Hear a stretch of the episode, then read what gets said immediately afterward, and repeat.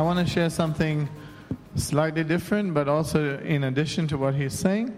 Um, something that hit me in the conference is the fact that uh, we tend, what is the thing that in, in faith where you need God to move, and God moves only at certain times when you ask God for, and when you pray to God?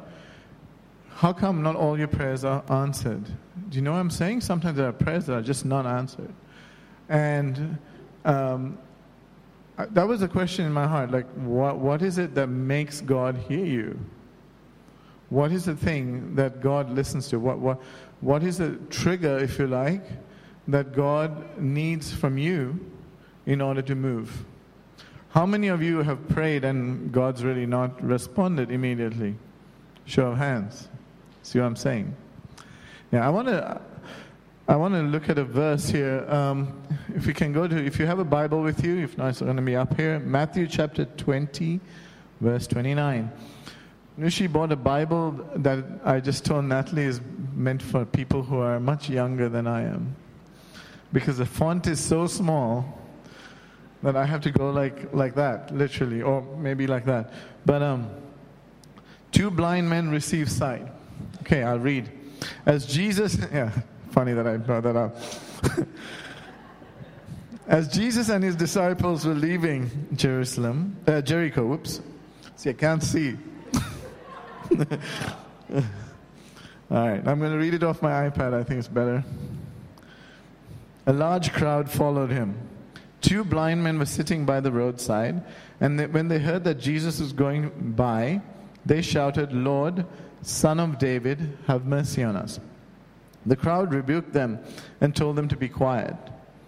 But they shouted all the louder, Lord, Son of David, have mercy on us. Jesus stopped and called them. What do you want me to do for you? He asked. Lord, they answered, We want our sight. Jesus had compassion on them and touched their eyes. Immediately they received this, their sight and followed him.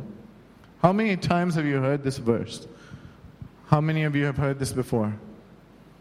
Okay, I've read it like for 20 years and yet not seen some things that God revealed to me during the conference that I never realized. The first question is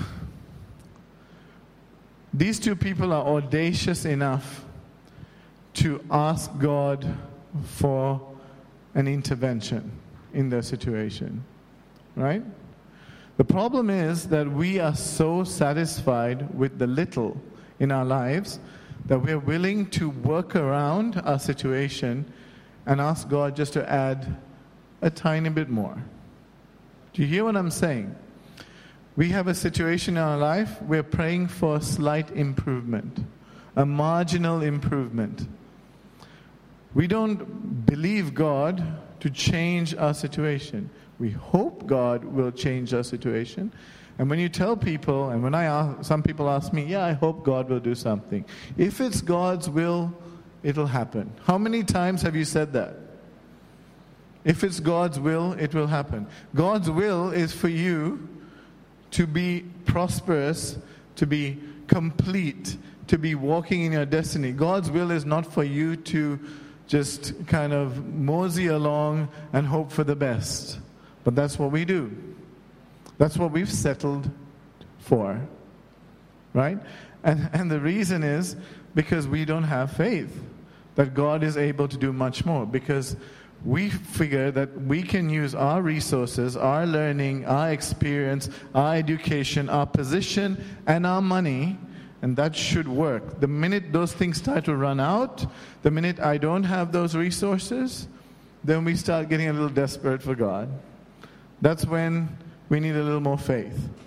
I'll give you an example. I was 21 years old. I had come back from the United States. I had studied engineering. Most of you don't know I'm an engineer, though I work in a bank. Um, and I joined my father's company, which he inherited and ran as a remote business because he was a CEO of something else.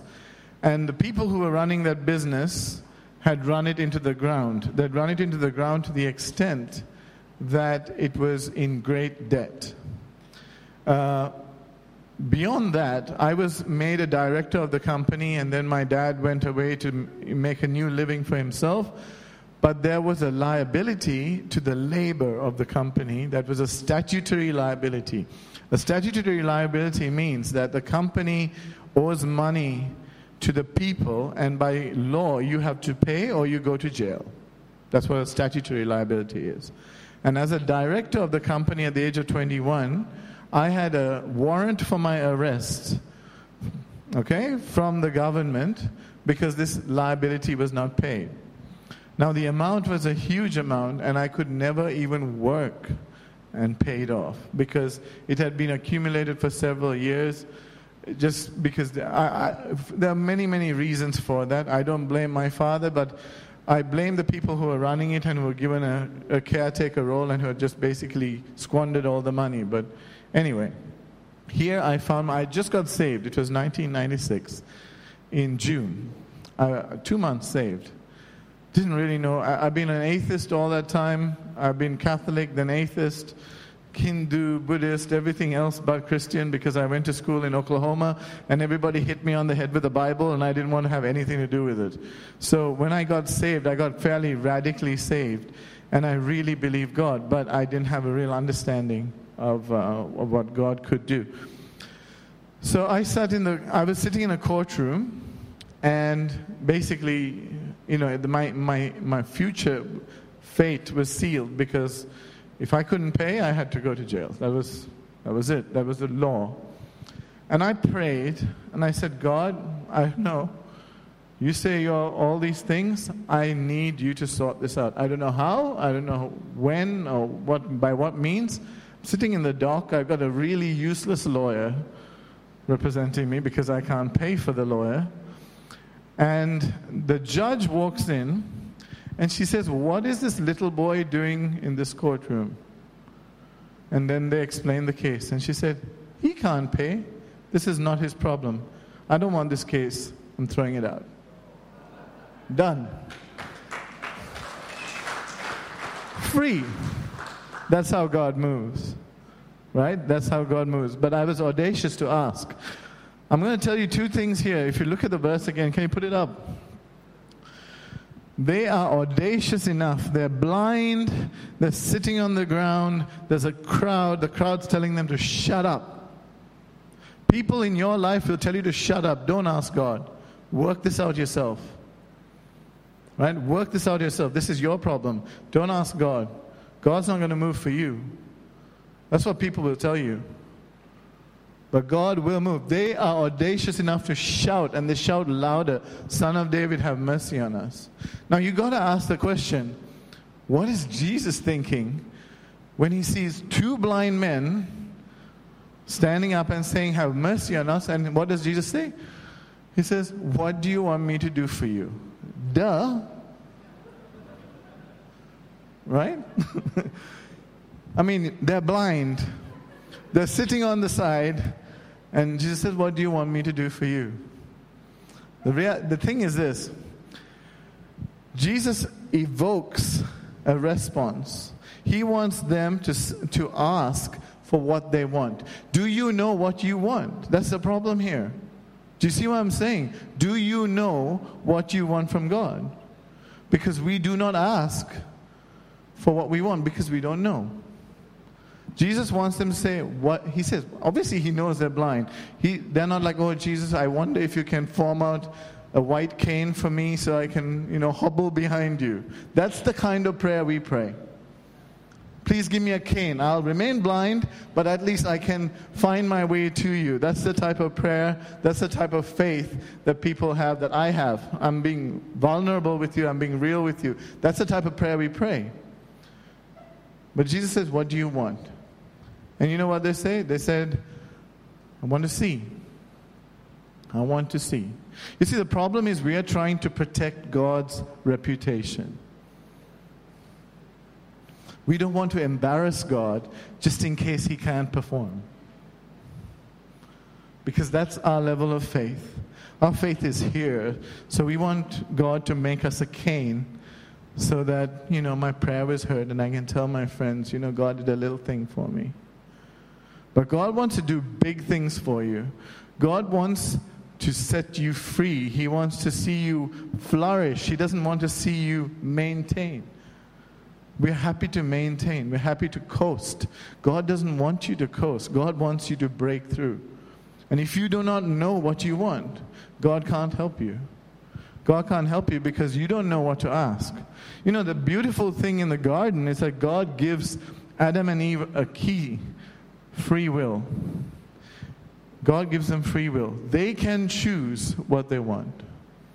And God will not interfere with your free will.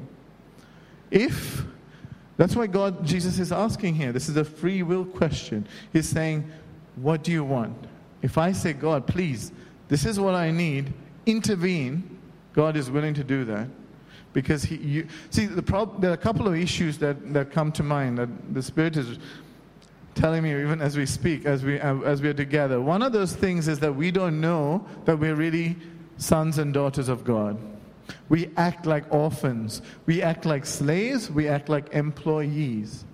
So we're scared to go to the master and ask for what we really want because we have no comfort in the security that we are a child of God, that we are saved, that He has paid for everything, all the rubbish and the muck that you have done in your life is sorted by Jesus.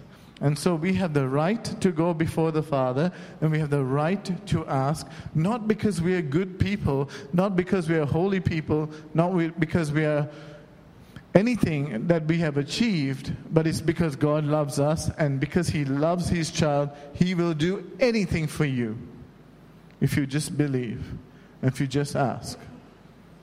Right? I have a lot more stuff here, but I'm not going to drag on. How are we for time? Yeah, more or less.